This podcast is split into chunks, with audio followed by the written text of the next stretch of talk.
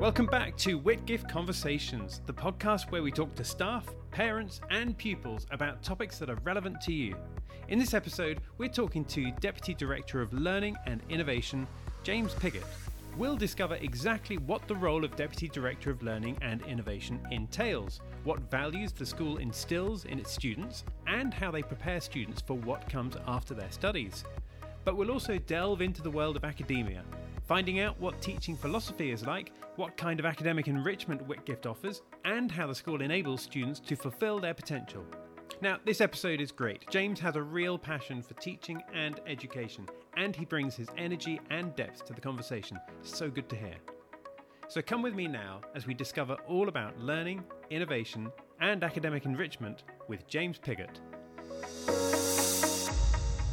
James, thank you for being here and welcome to this episode of the podcast. How are you doing today? I'm doing very, very well. I just had I've just come out of one of those lessons with the fourth form that makes you absolutely love being a teacher. When you posit one of those single ideas in front of a group of students and they just unravel the mystery themselves. It's it's one of those sort of slightly dream lessons. So I'm I'm in a very, very good mood. Wow, that's fantastic. Are you allowed to share with us what that idea was?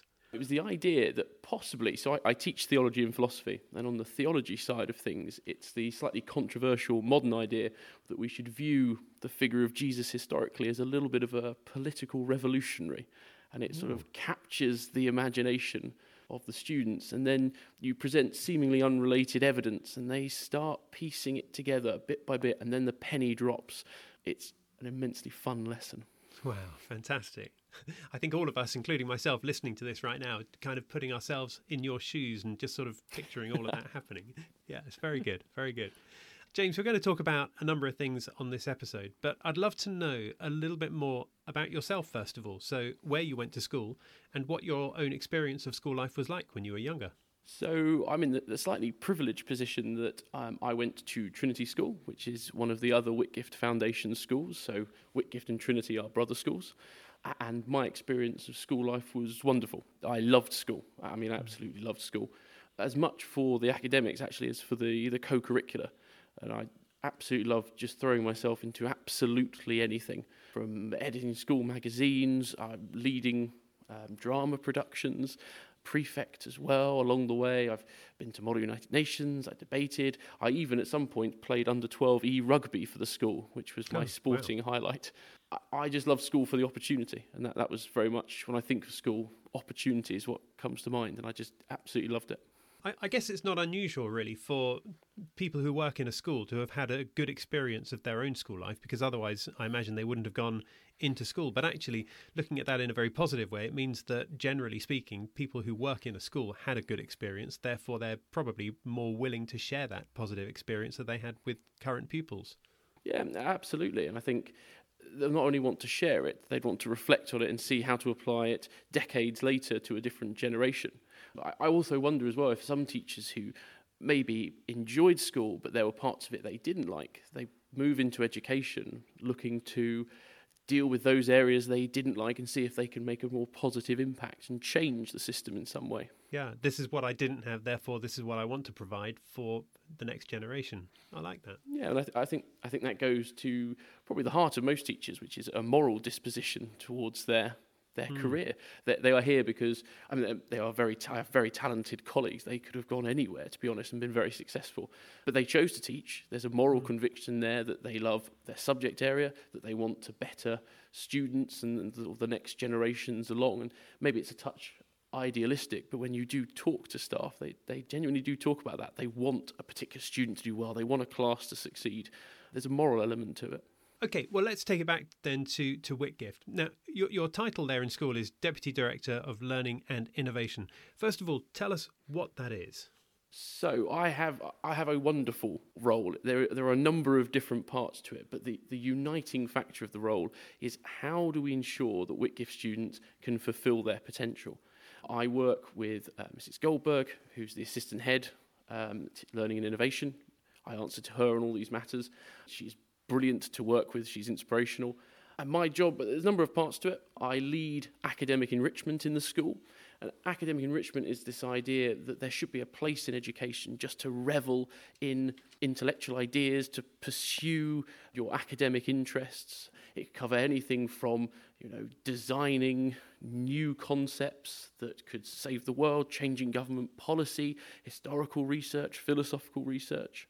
I'm also, along with Mrs. Goldberg, the coaching lead for Whitgift School, and I would love, hopefully, I think we will probably talk about coaching at great length at some point. I certainly would love to.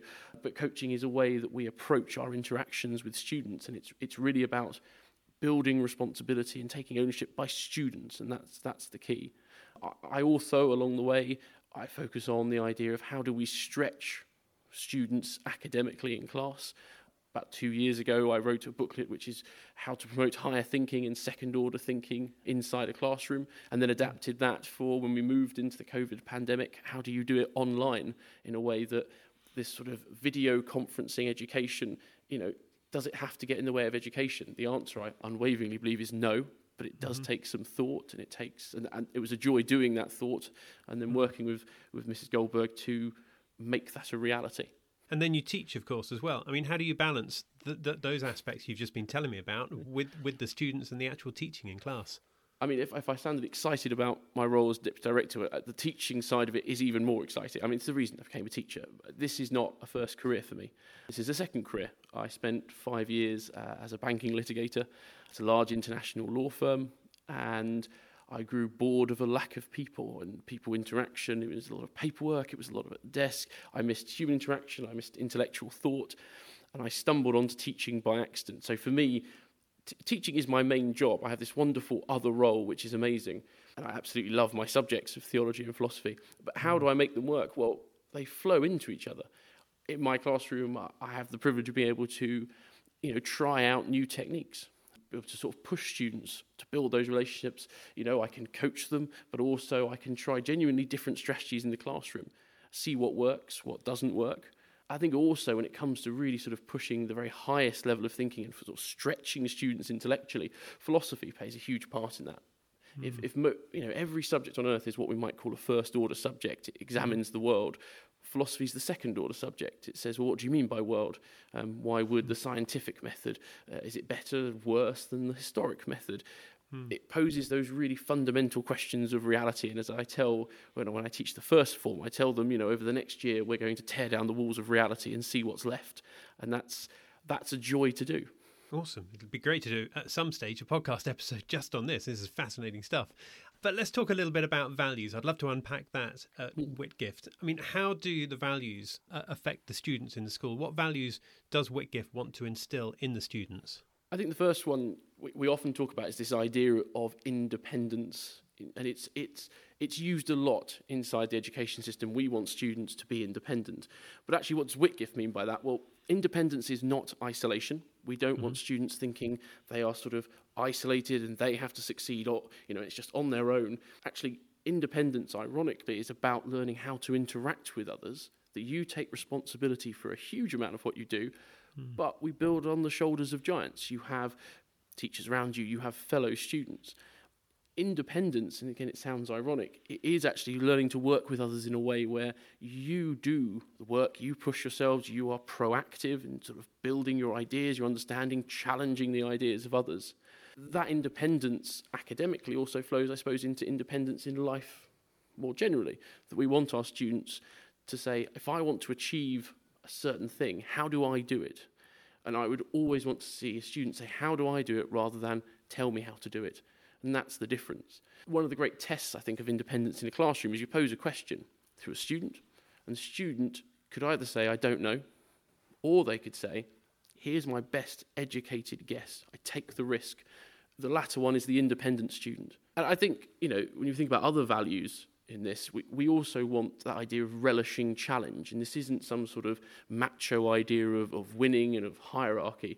Relishing challenge is the idea that when there's a puzzle in front of you, there are possibly a hundred different answers, but finding the best one for those circumstances. You know, any obstacle you might face, how do I get around this?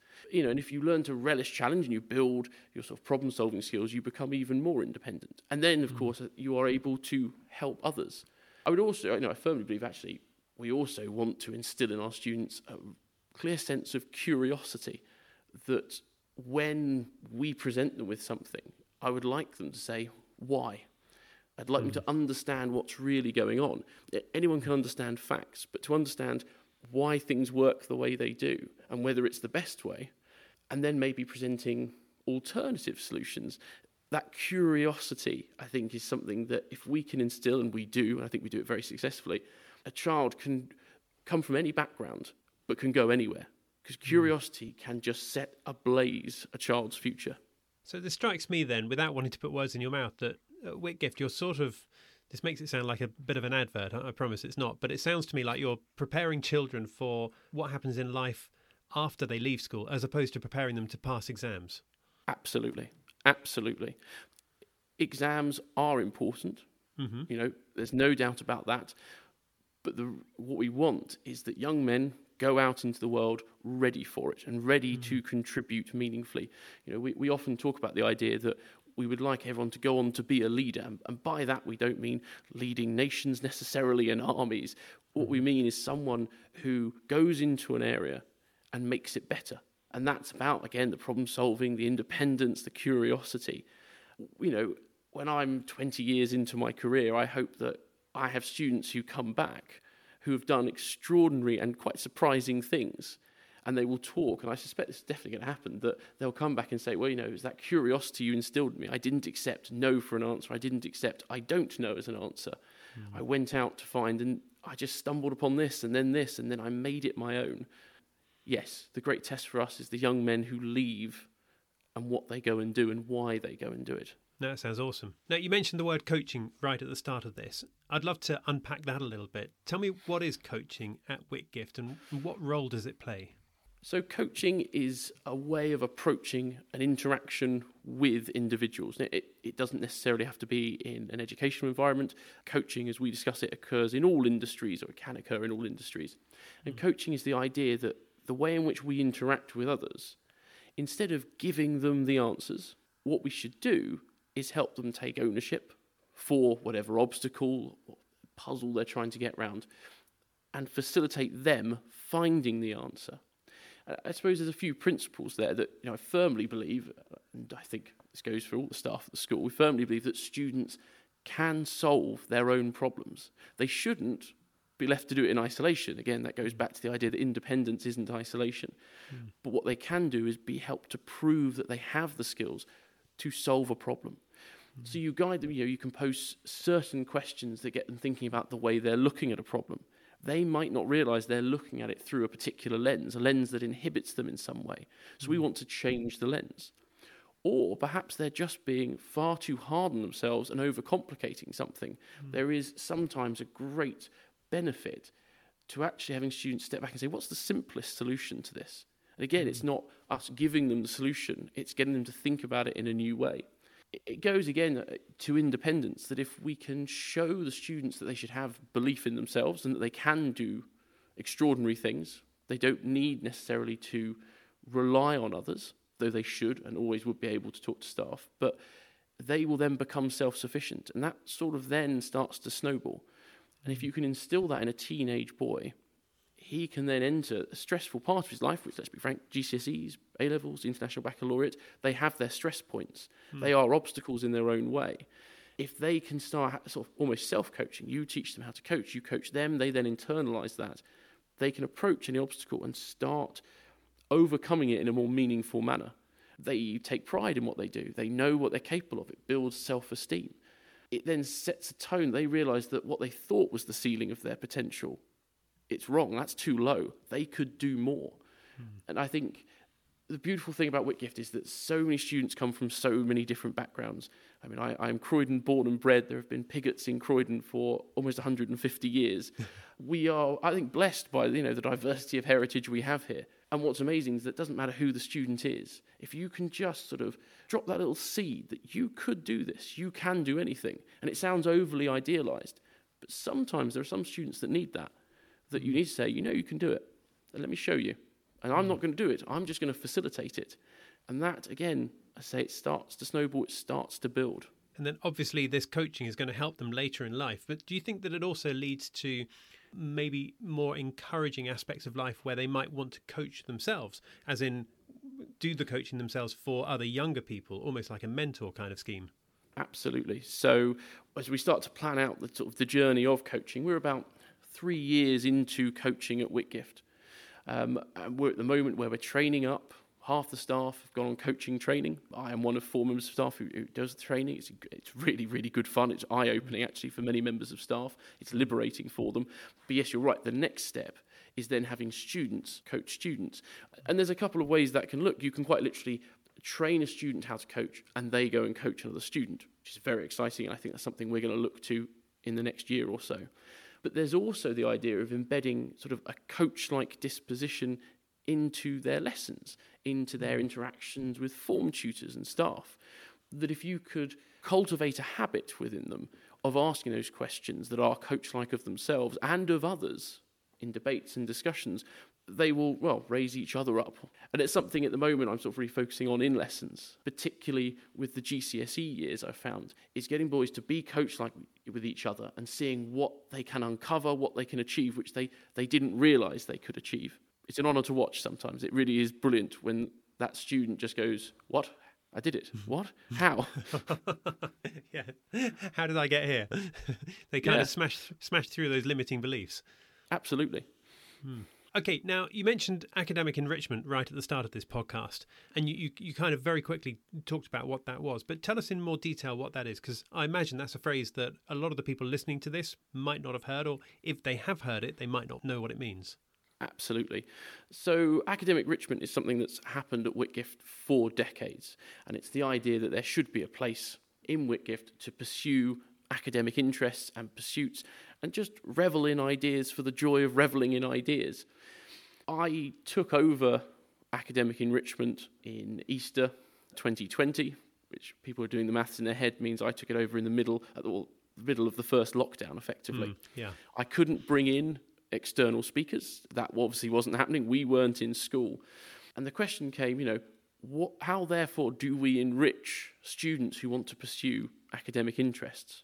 What do we want as a school as well? And as a school, we wanted students to have the place to be free to explore what they wanted to, to puzzle things through themselves, to just take great joy in finding something that they didn't know. Hmm. So we started a brand new system of academic enrichment that is entirely student led. And by that I mean every session was led by a student giving it started with presentations about ideas and things that had taken their interest. And they would explain what they were going to do to pursue it further. And this morphed into what we call the journal, which is the first ever academic journal of the school.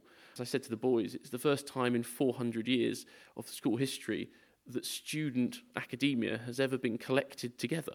We started it 12 months ago, and we find ourselves a year later with two volumes, 120 articles that cover everything from philosophy and history through to design and engineering, creative writing. And the idea is that it shouldn't be me as the head of academic enrichment telling them what to do. Instead, I want them to tell me what they want to do, and then I want to help make it happen. One of the great, great joys of this job is when the Amazon packages turn up with books, and students who you would never suspect have found an interest. They've found the book they want to read, and they start reading it, and then they start writing. And the most common comment I get from students of all year groups when they try it for the very first time is, I never thought I would write so much, and I never thought I would learn so much, which sounds slightly corny, but they're genuinely surprised by what they're capable of. I had one student, fantastic student, pursued the idea of evolution and anthropology. It's not something, especially anthropology, that you study in secondary school. No. He is now absolutely hooked, and I have sneaking suspicion when he heads towards university, that will be something he takes further. It's that idea again, I suppose, of opportunity. It's the thing I, I, I relish in education the ability to go and try new things and be the person that opens those doors for individuals. And academic enrichment, as hopefully we progress, we will then again bring in expert speakers and just interesting figures. And I want to make sure that when we do that, you know, we do it in such a way that it is representative and it's diverse.